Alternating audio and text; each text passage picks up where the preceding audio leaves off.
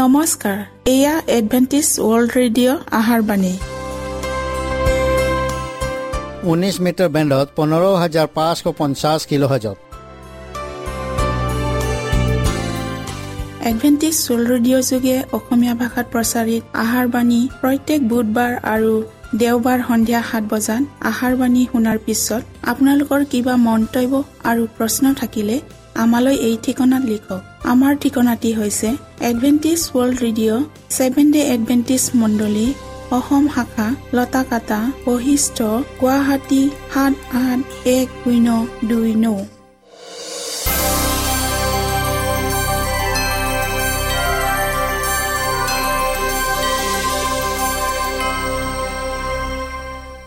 প্ৰিয় শ্ৰোতা বন্ধুসকল এতিয়া শুনো আহক এটি খ্ৰীষ্টীয় ধৰ্মীয় গীত।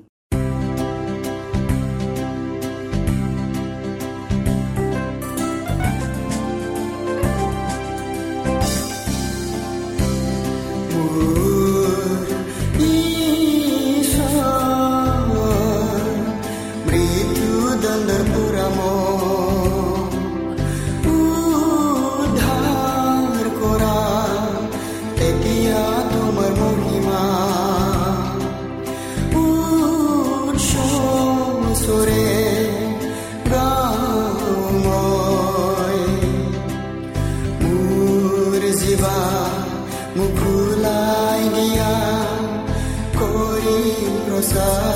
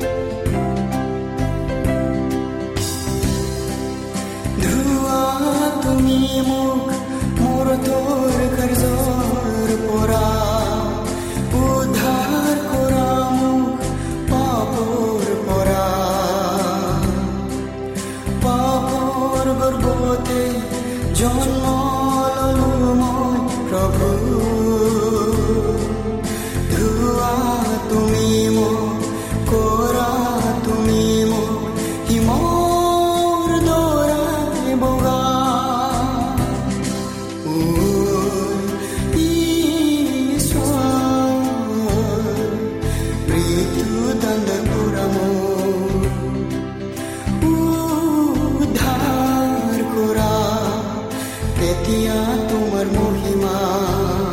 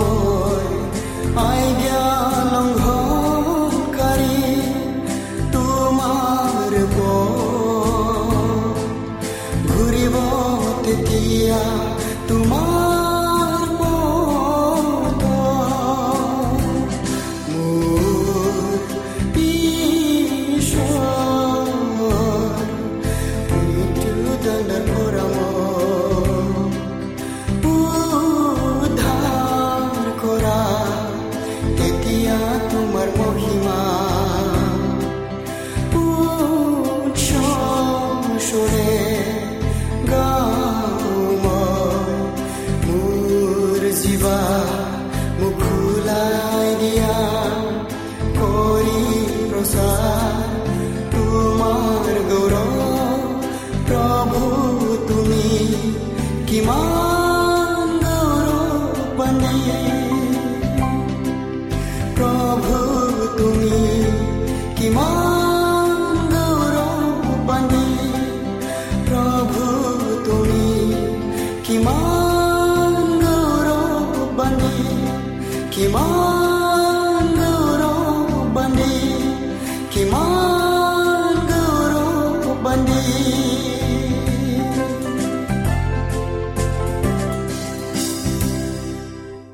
প্ৰিয় শ্ৰোতা বন্ধুসকল আহক আমি খন্তেক সময় বাইবেল অধ্যয়ন কৰোঁ হওক।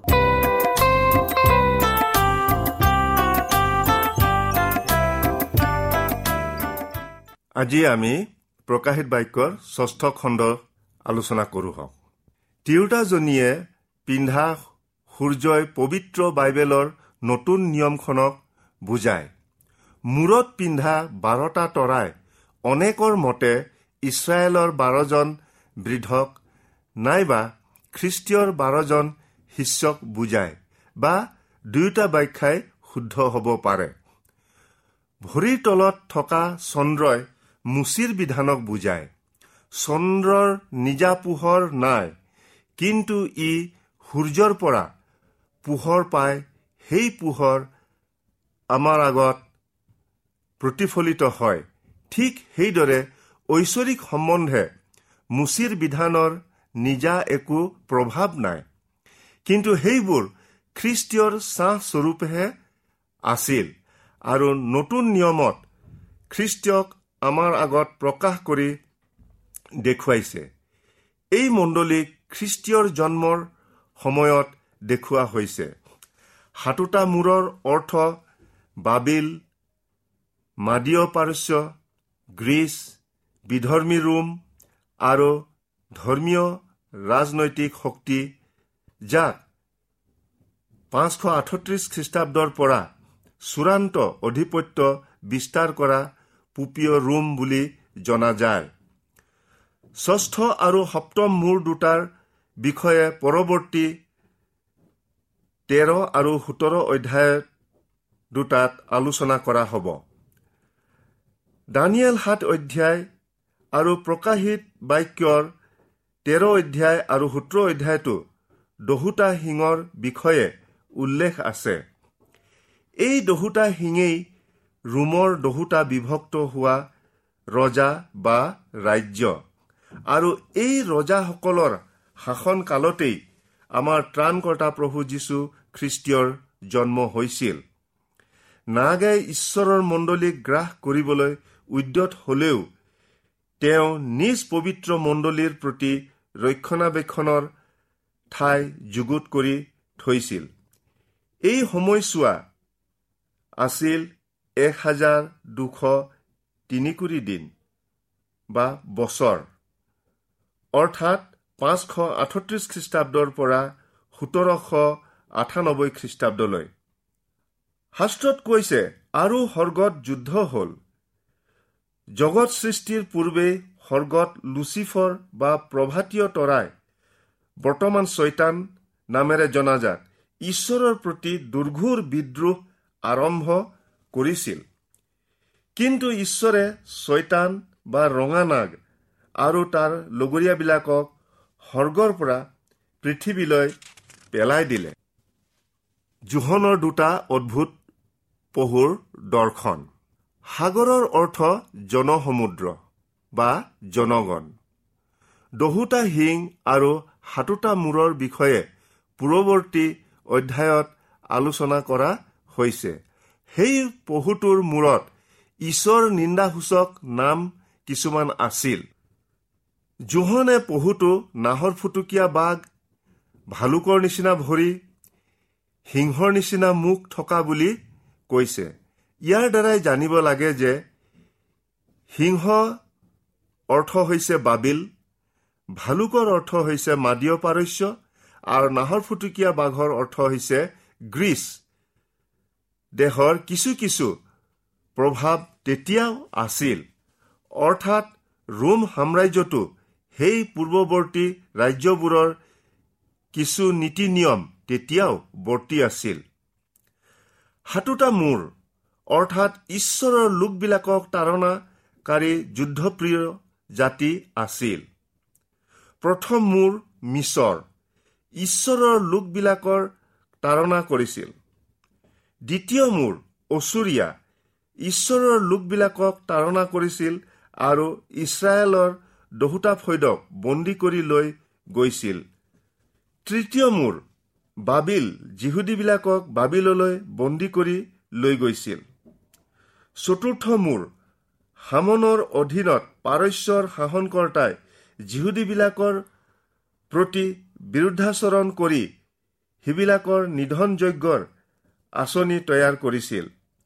পঞ্চম মূৰ আন্টিঅচাছ ইপিফানিছৰ সময়ৰ ঈশ্বৰৰ লোকবিলাকক ঈশ্বৰৰ সলনি সম্ৰাট উপাসনা কৰিবলৈ বাধ্য কৰাইছিল।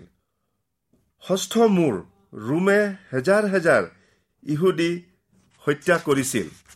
সপ্তম মূৰ বিধৰ্মী ৰোমৰ পৰা পুপীয় ৰোম অৰ্থাৎ ধৰ্মীয় ৰাজনৈতিক মণ্ডলীৰ উদ্ভৱ হ'ল। পূৰ্বৰ ছয়টা মূৰৰ দৰে পুপীয় মণ্ডলীয়েও ঈশ্বৰৰ বিশ্বাসীবিলাকক তাৰণা কৰিছিল নিৰ্মম হত্যালীলা চলাইছিল। এই অধ্যায়ৰ মূল বিষয় হৈছে ঈশ্বৰ নিন্দা বা বিৰোধ।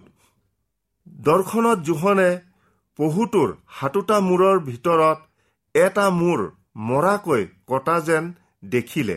অৰ্থাৎ সোতৰশ আঠানব্বৈ খ্ৰীষ্টাব্দত ফ্ৰান্সৰ নেপোলিয়নৰ আদেশত তেওঁৰ সেনাধ্যক্ষ বাৰ্থিয়াৰে ৰোমৰ পূপক বন্দী কৰি লৈ গ'ল। আৰু ইয়াৰ কিছুদিনৰ পাছত দুখে বেজাৰে জৰ্জৰিত হৈ বন্দী অৱস্থাতে পূপৰ মৃত্যু হ'ল। ইয়াকে জোহনে দৰ্শনত মূৰবোৰৰ এটা মৰাকৈ কটা যেন দেখিছিল। কিন্তু সেই মৃত্যুজনক ঘা সুস্থ কৰা হ'ল। অৰ্থাৎ ওঠৰশ খ্ৰীষ্টাব্দত নিৰ্বাচনৰ দ্বাৰাই আন এজন পূপক প্ৰতিষ্ঠা কৰিলে আৰু ঊনৈছশ ঊনত্ৰিছ খ্ৰীষ্টাব্দৰ ফেব্ৰুৱাৰীত ৰোমৰ ভিতৰতে ভেটিকান চিটি নামৰ ঊনৈছশ ন একৰ মাটিত পূপে বিশেষভাৱে নিজাববীয়াকৈ স্বত্বাধিকাৰ কৰিলে। ইয়াকেই দৰ্শনৰ দ্বাৰাই সেই মৃত্যুজনক ঘা সুস্থ কৰা হ'ল বুলি কোৱা হৈছে। হেজাৰ হেজাৰ বছৰৰ পূৰ্বেই মুচিৰ বায়েক মিৰিয়াম আৰু তেওঁৰ লগৰীয়াবিলাকে সৰ্বশক্তিমান ঈশ্বৰৰ প্ৰশংসা কৰিছিল। কিন্তু এতিয়া পূব জগতত ঈশ্বৰৰ প্ৰতিনিধি আৰু দ্বিতীয় ঈশ্বৰ যিবিলাকৰ নাম জীৱন পুস্তকত নাই সিবিলাক আটাইয়ে এই কথাত আচৰিত মানি পূপক প্ৰণিপাত কৰিলে। ঈশ্বৰ নিন্দাসূচক বাক্য দুকুৰি দুমাহ পূৰ্বৰ অধ্যায়বিলাকত আলোচনা কৰা হৈছে। এই দ্বিতীয় পহুটো জোহনে দৰ্শনত পৃথিৱীৰ পৰা উঠা দেখিলে। ভাওবাদী জনাই এই পহুটোৰ কেইবাটাও কাৰ্য তেজস্বী ক্ৰিয়াৰে সমাধান কৰা দেখুৱাইছে। নাগৰ নিচিনা কথা ক'ব। প্ৰথম পহুৰ আটাই ক্ষমতা ব্যৱহাৰ কৰে। আটাইকে প্ৰথম পহুটোক প্ৰণিপাত কৰিবলৈ বাধ্য কৰায়। নানা মহৎ চিন দেখুৱায়। মানুহৰ মাজত ভ্ৰান্তি জন্মায়। পহুৰ মূৰ্তিটোক প্ৰণিপাত কৰিবলৈ অবাধ্য হোৱাবিলাকক বধ কৰে। পহুৰ মূৰ্তিটোক প্ৰাণবায়ু দিলে। আটাইকে প্ৰভুৰ চাপ ল'বলৈ বাধ্য কৰালে। প্ৰথম পহুটো আছিল পুপীয় ক্ষমতা আৰু দ্বিতীয় পহুটো আমেৰিকা যুক্তৰাষ্ট্ৰ। ৰোমান কেথলিক মণ্ডলীত ধৰ্মীয় স্বাধীনতা নাই। পূব আৰু গীৰ্জাৰ পুৰোহিতসকলেই সৰ্বে সৰ্বা। সাধাৰণ মানুহে কেৱল তেওঁবিলাকৰ শাস্ত্ৰ ব্যাখ্যাক শিৰোধাৰ্য কৰি বিনা বাক্যে পালন কৰি যাব লাগে। পূপৰ অনেক ক্ষমতাবোৰৰ ভিতৰত তেওঁ সৰ্গৰ দুৱাৰ মুকলি কৰিব আৰু বন্ধ কৰিবও পাৰে। তেওঁ ঈশ্বৰৰ দৰে মানুহক পাপৰ ক্ষমা দিব পাৰে।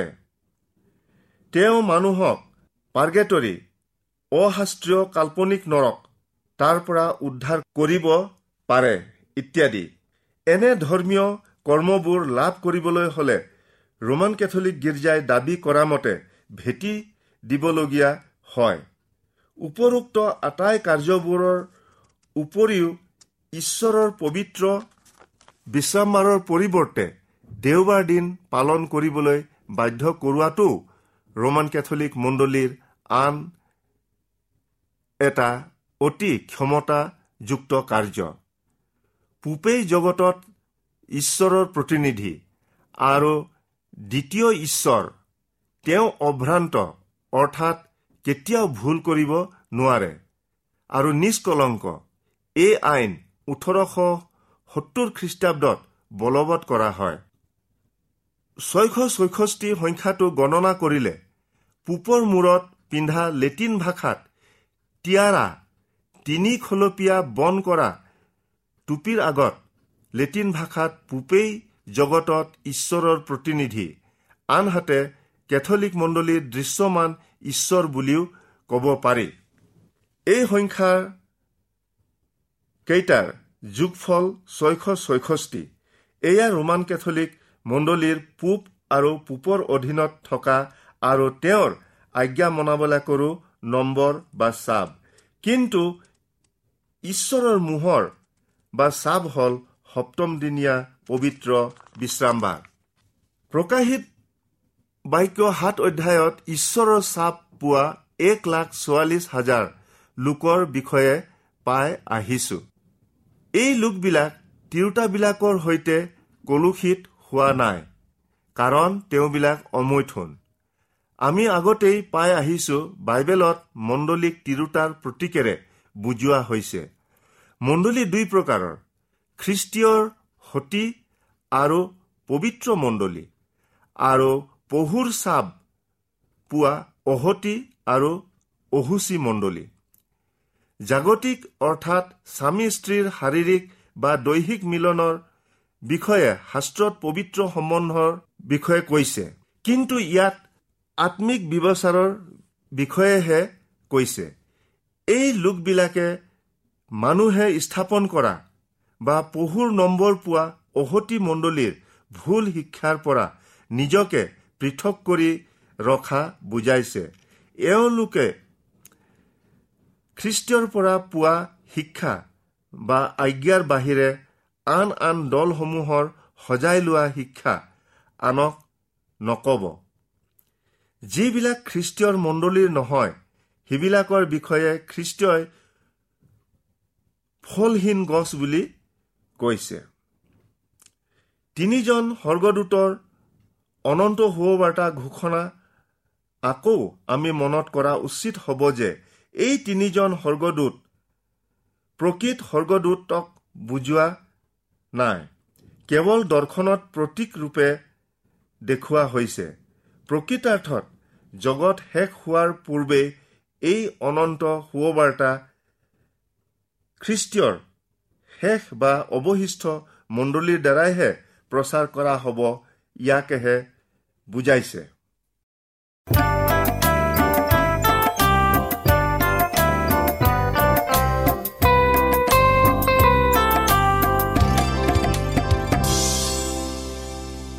ইমানপৰে আমি বাইবেল অধ্যয়ন কৰিলো। এতিয়া আকৌ শুনো আহক এটি খ্ৰীষ্টীয় ধৰ্মীয় গীত।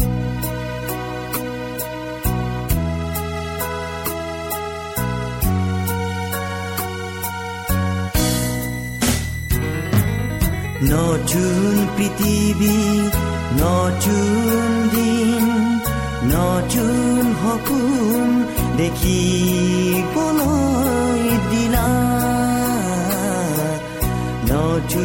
পৃথিৱী নতুন দিন নতুন সপোন দেখিবলৈ দিনা। পুৰণি দিন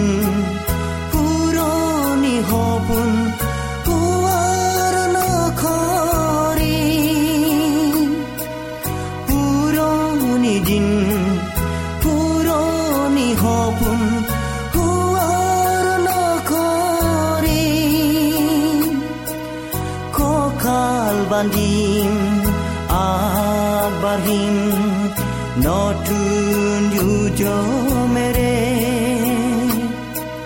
কঁকাল বান্ধিম আগবাঢ়িম নতুন উজমেৰে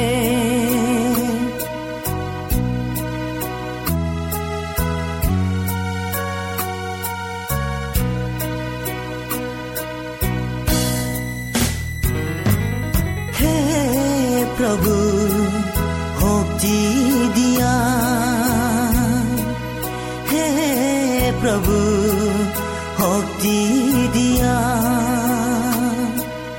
দিন যেন নাযায় অথলে সপোন যে নাযায় বিফলে দিন যেন নাযায় অথলে সপোন যে নাযায়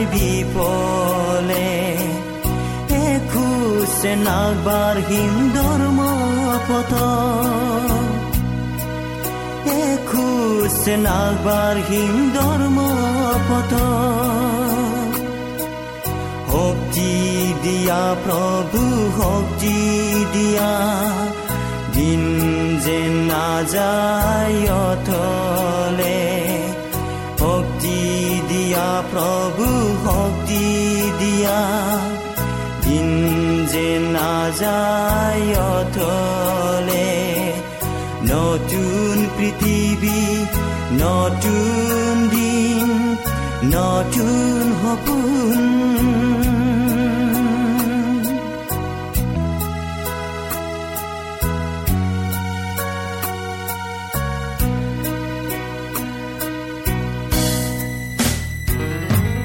হে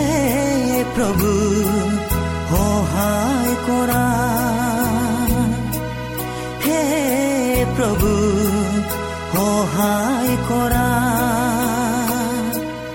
দিন যেন নাযায় অথলে আহা যে নাযায় বিপলে। দিন যেন নাযায় অথলে আহা যে নাযায় এখোজ যে নাগবাঢ়িম ধৰ্ম পতন। এখোজ যে নাগবাঢ়িম ধৰ্ম পতন। সহায় কৰা প্ৰভু সহায় কৰা দিন যে নাযায় অথলে। সহায় কৰা প্ৰভু যে নাযায় অথলে নতুন পৃথিৱী নতুন দিন নতুন সপোন দেখিবলৈ দিলা নতুন পৃথিৱী নতুন দিন নতুন সপোন দেখিবলৈ দিলা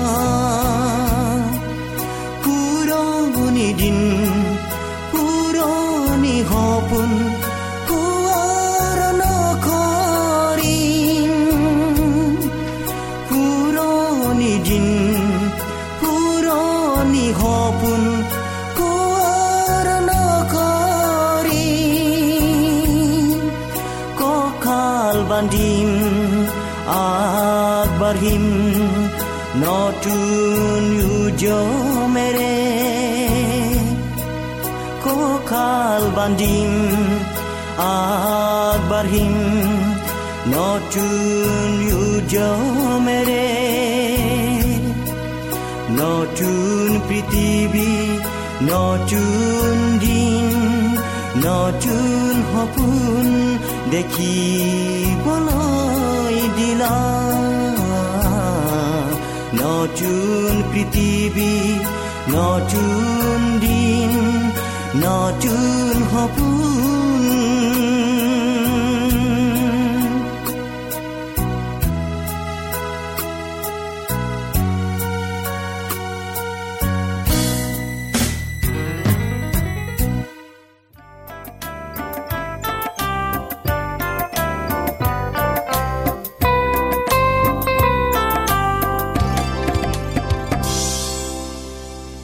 ৰাখিব আমাৰ ঠিকনাটি পুনৰ কৈ দিছো।